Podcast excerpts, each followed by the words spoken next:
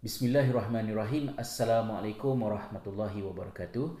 Salam sejahtera. Terima kasih para sahabat kerana sekali lagi memilih untuk bersama dengan saya Has Rizal di dalam vlog kita pada kali ini.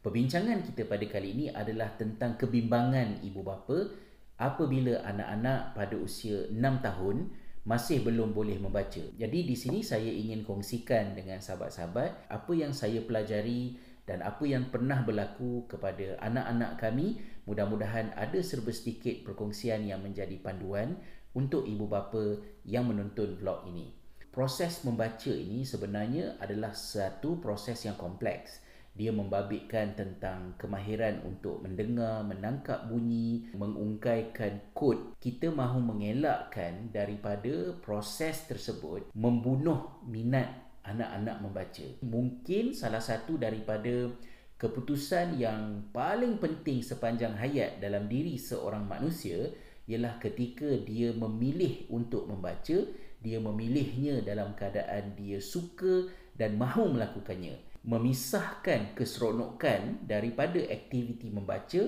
itulah yang bahayanya.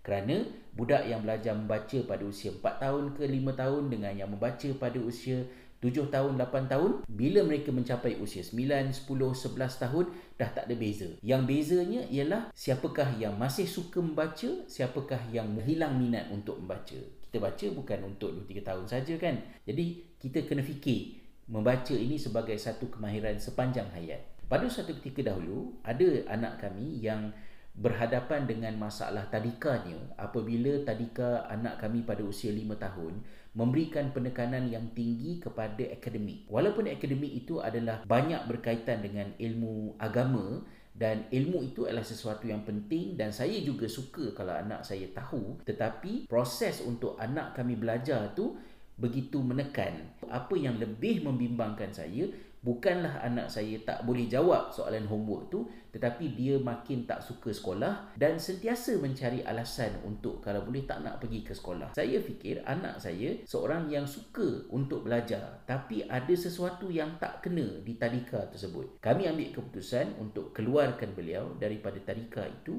dan kami pindahkan pada tahun berikutnya iaitu ketika dia usia 6 tahun ke sebuah tadika lain yang memberikan penekanan kepada membangunkan panca indera anak-anak. Kemahiran untuk melihat, kemahiran untuk mendengar, untuk menghidupkan seluruh anggota dan panca inderanya agar terpakai untuk memupuk proses pembelajaran anak ni tadi. Berlakulah perubahan. Anak kami mula bila balik ke rumah itu suka bercerita tentang apa yang berlaku di sekolah dan perangai-perangai yang masa ketika usia 5 tahun itu sudah banyak berkurang. Tetapi beliau memulakan persekolahan dalam keadaan beliau boleh dikatakan tidak boleh membaca. Masih terlalu basic. Bebanan tugasan homework pembelajaran di sekolah sudah mula membebankan dan anak kami mula meragam semula. Saya tidak ada kuasa untuk mengubah apa yang ada di sekolah. Maka apa yang kami buat ialah kami memberhentikan tekanan itu di luar pintu rumah dan bila anak masuk ke rumah, kalau dia sedih tentang homework ke dan sebagainya,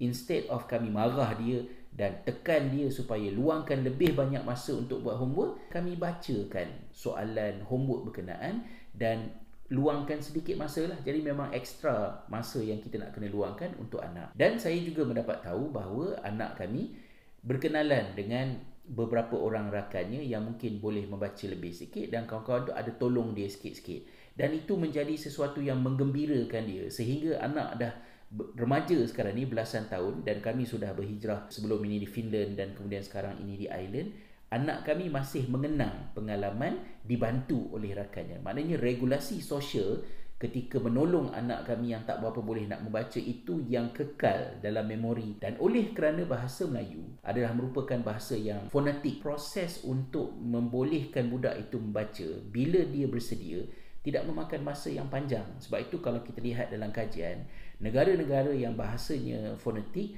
kebolehan budak untuk lebih cepat boleh membaca itu lebih pantas seperti di Itali dan juga di Finland sendiri berbanding dengan UK yang menggunakan bahasa Inggeris saya berpandangan bahawa uh, ibu bapa janganlah terlalu khawatir kalau sekiranya anak-anak pada usia 6 tahun itu belum boleh membaca walaupun kita tahu silibus tahun 1 tu nanti macam mana di usia 6 tahun, 7 tahun itu prioriti utamanya adalah untuk menimbulkan rasa minat kepada sekolah, minat untuk belajar dan minat untuk membaca. Apa yang boleh kita buat untuk menyediakan anak-anak kita ini menjadi seorang pembaca pada suatu ketika nanti adalah dengan meningkatkan komunikasi kita dengan anak-anak kita dengan menggunakan satu pendekatan yang diistilahkan motheris. So motheris ini merujuk kepada satu bentuk percakapan di antara orang dewasa dengan kanak-kanak seperti mana percakapan seorang ibu kepada anak. Percakapan ibu kepada anak ni dia perlahan-lahan perkataan demi perkataan menggunakan intonasi. Saya tak ingat istilahnya menggunakan intonasi untuk memberi penekanan kepada makna. Jadi bermain-main dengan intonasi itu sebagai satu benda yang kalau kita tak ada ilmu pun memang kita akan buat macam tu juga tapi itulah yang boleh menyediakan anak kita untuk bersedia menjadi seorang pembaca yang lebih baik apabila ada kemahiran mendengar, menangkap bunyi dan menghubungkan bunyi dengan makna melalui komunikasi yang baik di antara ibu bapa dengan anak-anak. Dan of course, buku dekat rumah dan kita membacakan kepada anak-anak kita. Jadi kalau misalnya kita nak perkenalkan anak kita dengan surah-surah yang mudah daripada Al-Quran bagi umat Islam juga, instead of kita suruh mereka membaca surah tersebut, kita perdengarkan, kita bacakan dan kita biasakan surah itu untuk mereka menghafalnya melalui pendengaran dan bukannya melalui proses membaca. Kalau nak mencari tadika, bagi pandangan saya, tak perlulah kita terlalu teruja dengan tadika yang mendakwa boleh membuatkan kanak-kanak pada usia 4 tahun, 5 tahun membaca. Tapi bagi saya, tadika yang penting adalah tadika yang kalau dia dapati budak ini ada masalah mendengar, yang itu diutamakan terlebih dahulu. Dan kalau sekiranya ada pula anak-anak yang memang suka nak membaca, maka mereka ada kaedah bagaimana hendak menyokong dan memupuk minat tersebut. Yang penting usia 5, 6, 7 tahun ini adalah usia yang kita nak meningkatkan minat dan keseronokan budak-budak kepada proses belajar termasuklah membaca dan pergi ke sekolah. Itulah mungkin sedikit perkongsian saya dalam vlog kita pada kali ini. Mudah-mudahan ada sedikit manfaatnya. Jangan lupa untuk kongsikan uh, komen maklum balas anda like video ini untuk menggerakkan algoritma YouTube dan seterusnya subscribe halaman ini agar perkongsian-perkongsian yang seterusnya dapat diikuti dan kongsikan dengan sahabat-sahabat dan rakan-rakan anda, ahli keluarga anda semua insyaAllah. Hingga bertemu di kesempatan yang lain. Wabillahi hidayati wa taufik. Wassalamualaikum warahmatullahi wabarakatuh dan salam sejahtera.